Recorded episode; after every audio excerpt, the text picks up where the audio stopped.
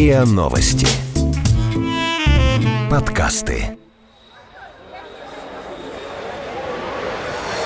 What, seriously? أنت تمزح ¿Yo? ¿Qué me estás contando? معقول? Are you serious? No, I don't believe it. Plaisante What's going on? Gender war? No way. И на СМИ. Иностранная пресса о том, что ее беспокоит в России. И на СМИ. Серьезно?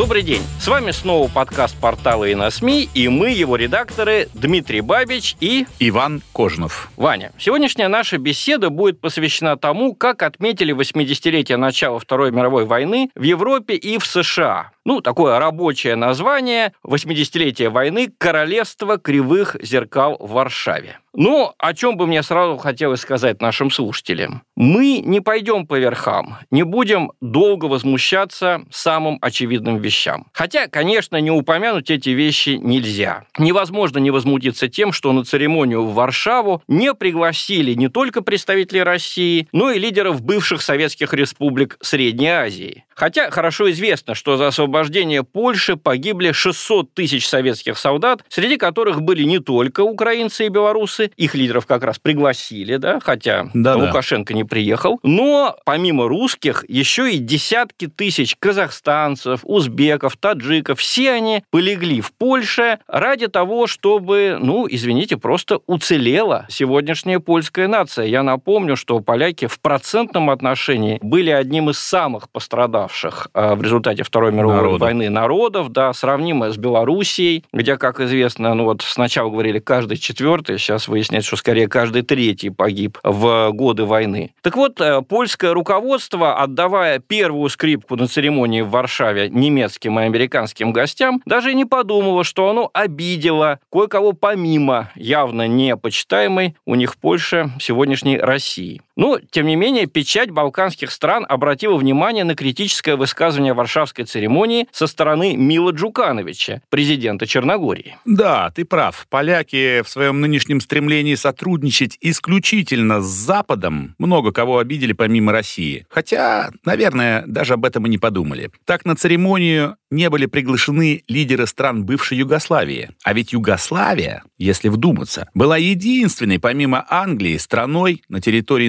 нынешнего Евросоюза, которая так и не покорилась нацистам. Чернокорец Джуканович именно об этом и напомнил, когда сказал, что в Польше зря замалчивают роль Советского Союза. А президент Сербии Вучич, тоже, кстати, не приглашенный в Варшаву, напомнил, что по пропорции погибших к населению страны Югославия была одной из самых пострадавших от нацизма стран мира. Да, давай полностью приведем высказывание Мила Джукановича в интервью телестанции РТЦГ. Мы все-таки занимаемся здесь иностранной прессой и будем цитировать, прежде всего, иностранные источники. Так вот, цитирую по РТЦГ. Мое мнение, что это событие было бы еще более полным, если бы в нем участвовала Россия. Я имею в виду ту грандиозную роль, которую тогдашний Советский Союз сыграл в освобождении Европы и в общей союзной победе над фашизмом. На церемонии мне также не хватало народов южных славян, начиная с Сербии. Конец цитаты из Мила Джукановича. Но все же давай не будем делать из этих выступлений балканских лидеров каких-то эмоциональных выводов, хотя у нас это любят некоторые журналисты. Сразу начинаются разговоры, что теперь эти страны навеки с Россией, что Черногория будет таким агентом России внутри НАТО, куда она недавно вступила. Нет, тут надо смотреть правде в глаза. И Хорватия, и Черногория сегодня члены НАТО. Они стремятся в Евросоюз, а значит будут подчиняться европейской антироссийской дисциплине. Да и Сербия вряд ли будет для нас многим жертвовать. Об этом можно почитать переведенную на нашем портале Ино СМИ статью в сербском издании «Блиц». Оно цитирует Дмитрия Милича, сербского политического аналитика и директора неправительственной организации «Новый Третий Путь». Так вот, послушаем слова Милича.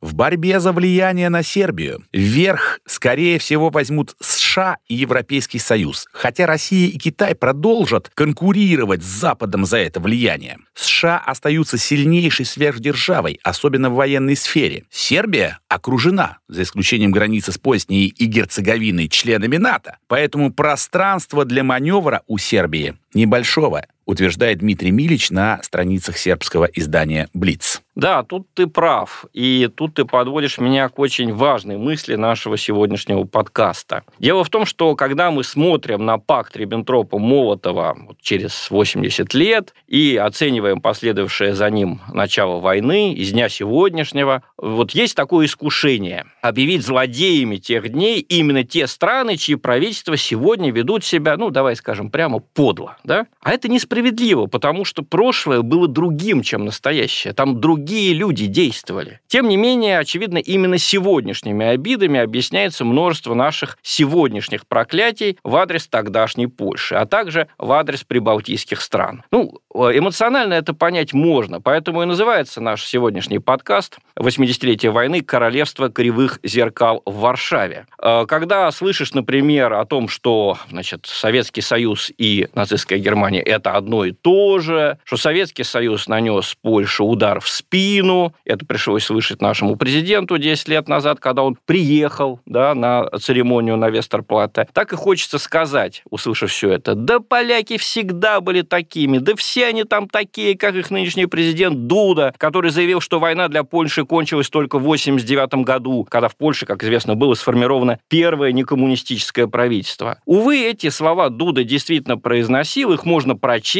в его интервью изданию «Бильд», которое тоже есть у нас на портале. Ну, что ты думаешь об этом? Ты знаешь, э, мне кажется, что для опровержения этих слов э, Дуды не имеет смысла приводить какие-то документы. В 1944 году, когда Польшу освобождала Красная армия, Варшава лежала в руинах. 6 миллионов польских граждан погибли, а оставшиеся в живых каждый час боялись за свою жизнь. Люди голодали, а ночью города стояли темными от э, светомаскировки. А разница с 89 годом вполне очевидна. Отстроенная Варшава. Десятая в мире экономика с мощной промышленностью. Своей собственной, да. Да, своей собственной промышленности. Одна из лучших в Европе киношкол. Вот что такое была Польша в конце 80-х. Так что наша обида на это интервью польского президента Дуды газете «Бильд» понятна. Но это все не значит, что мы должны отменить постановление съезда народных депутатов СССР, который еще в 89 году, в том осудил. самом 89 году, осудил секретные протоколы к пакту Молотова-Риббентропа. Ведь тогда этими секретными протоколами закладывались и многие наши нынешние проблемы. Например, именно по этим протоколам в состав СССР вошла Западная Украина, так называемая Галиция, родина Порубия и других известных Она, персонажей. кстати, никогда не входила раньше Совершенно... в состав Российской империи. Совершенно верно. У нас это а, многие не знают, но это судьба Украины. Почему такое большое значение имеет а, на Украине регион, где ты живешь? Потому что это, этот народ находился в разных странах. Да? Это совершенно Разделенный разные народ. по культуре даже регионы. Да? Какие-то регионы были в Румынии, какие-то в Польше, какие-то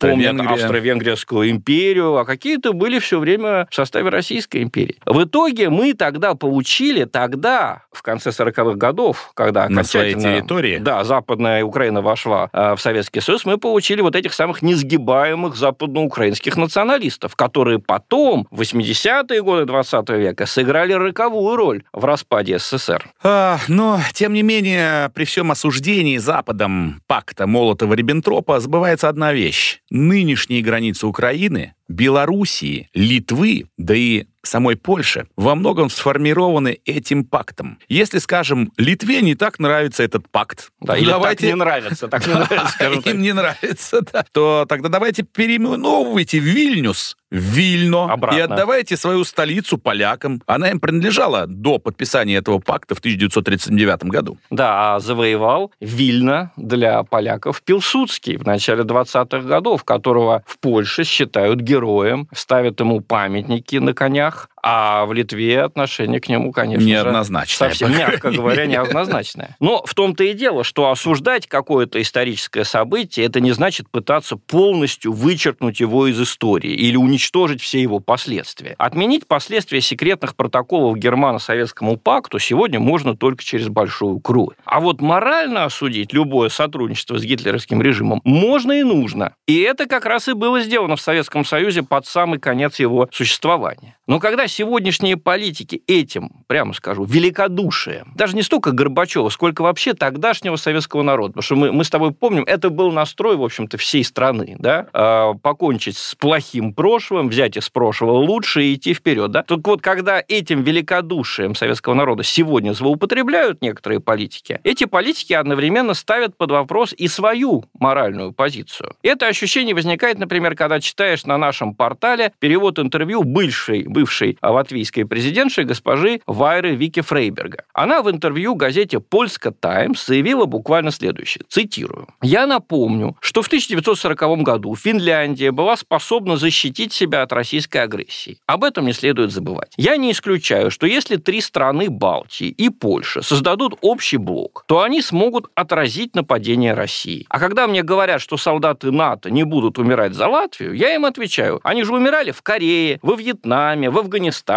или в Ираке. Почему в случае с Латвией должно быть иначе? Ну вот, конец цитаты. Ну, тут госпоже Вики Фрайберге ответить довольно просто, потому что в Корее и Вьетнаме американцы и их союзники сражались против коммунистических режимов. Сегодняшняя Россия не коммунистический режим. И захватывать Прибалтику, ну, я думаю, ты со мной согласишься. Никто Она тут не собирается. собирается. Никто тут не собирается. Да, а чтобы почувствовать разницу, как и в случае с Дудой, кстати говоря, с его концом войны в Польше в 1989 году, достаточно съездить в сегодняшнюю Москву и в сегодняшний Пхеньян. Разница будет разительная. Хоть и не такая, как у польского 44 -го года с польским годом 89 -м. Да. Что же касается Ирака, то вторжение туда американцев в 2003 году было ошибкой, а если точнее, преступлением тогдашнего американского руководства. И это почти открыто признается в сегодняшних США, что своих целей добиться США в Ираке не удалось. Не удалось. Ирак, между прочим, пропускает наши самолеты в Сирию, да, э, ведет с нами военно-техническое сотрудничество. Даже, даже с точки зрения такого чисто прагматического подхода не удалось. Не говоря уже о том, что в Ираке разгорелась э, гражданская война, и гуманитарной точки зрения оправдать эту интервенцию 2003 года ну просто невозможно. Вот и о том, что это была ошибка или преступление, можно прочесть сегодня во множестве статей из Нью-Йорк Таймс или э, в журнале Nation, которые мы переводим и тоже публикуем на нашем портале и на СМИ. Но тут мне хотелось бы перейти к еще одной теме. Дело в том, что накануне 80-летия начала войны на странице европейских изданий все-таки пробилась и другая правда о тех днях, не связанная с пактом Риббентропа-Молотова напрямую. Европейские издания пишут о Мюнхенском сговоре, о пактах, которые подписывали с Гитлером Польша и Словакия, не говоря уже об Италии или Венгрии, которые вообще были союзниками Третьего Рейха. Да, да входили в ось. Ось, да, а и антикоминтерновский пакт, так называемый.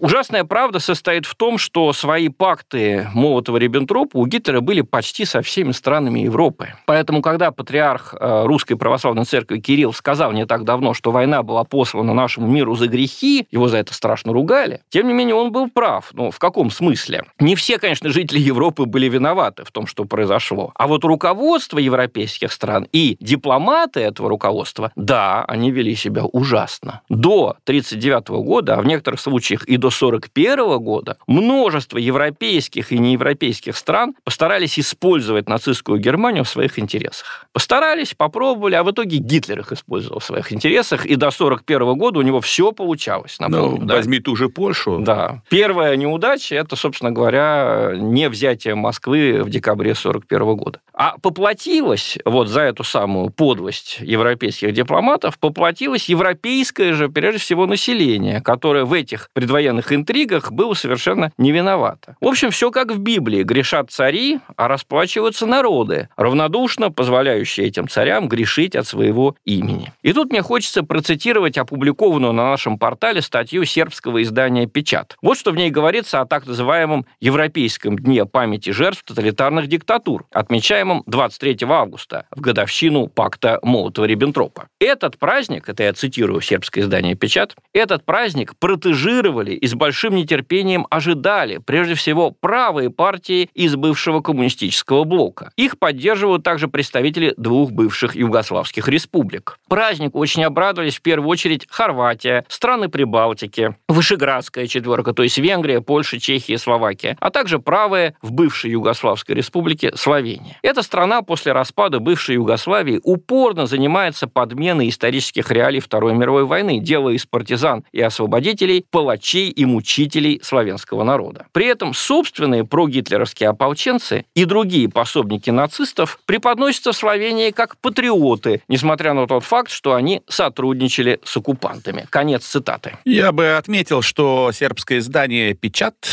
здесь, что называется, зрит в корень, когда говорит, что цель этого так называемого памятного дня — совершить несправедливость, а именно поставить знак равенства между Советским Союзом и гитлеровской Германией. Цитирую. Итак, вот уже второе, второе десятилетие по всему Европейскому Союзу. 23 августа проходят памятные акции, многочисленные мероприятия и круглые столы. И все это во славу европейской памяти о жертвах тоталитарных диктатур в Европе 20 века, это закавычено. Если бы Сербия входила в Европейский Союз, ей тоже пришлось бы отмечать этот праздник на государственном уровне. На самом деле мы наблюдаем исторический ревизионизм, согласно которому Германия и Советский Союз шли рука об руку и в равной мере виноваты в начале Второй мировой войны и всех ее последующих ужасах. В странах ЕС подобное прочтение истории, опять же в кавычках, уже становится официальной версией прошедших событий, которые вовлекли Европу и весь мир во Вторую мировую войну. Больше нет сомнений в том, что мы являемся почти немыми свидетелями широкомасштабного перекраивания истории 20 века. А как нам всем известно, кто контролирует прошлое, тот контролирует и будущее. Конец цитаты.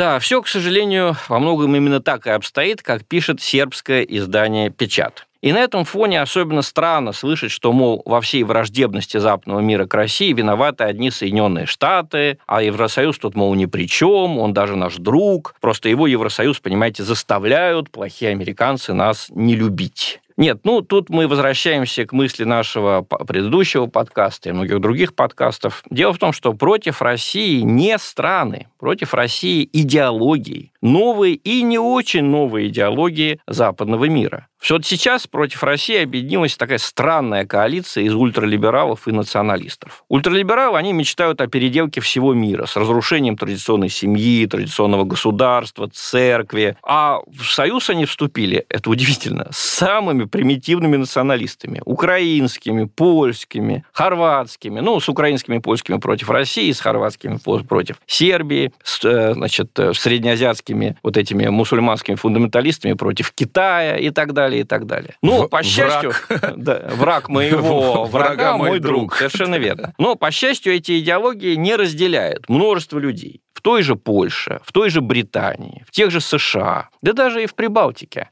Ну, достаточно вспомнить профессора Стивена Коэна в США, Достаточно вспомнить Матеуша Пискорского в Польше, человека, который два года отсидел в тюрьме по обвинению в том, что, я цитирую, «А, а, использовал средства информации для распространения вредной Польше информации. Да? Ну, прежде всего, конечно, российские СМИ он использовал, за это два года отсидел. Есть и в Прибалтике наши, скажем так, не скажу симпатизанты, просто люди, которые выступают за правду. Тут можно вспомнить и Яниса Юрканса, и многих других людей. И вот с этими людьми нам надо искать контакт, их нужно поддерживать, поскольку сегодня этим людям часто бывает трудно. Это надо прямо сказать. Их не печатают, им не дают доступа к СМИ. Зажимают. Зажимают. Ну, на, думаю, на этой ноте мы и закончим. Наше время истекло. С вами были редакторы портала и на СМИ Дмитрий Бабич и Иван Кожнов.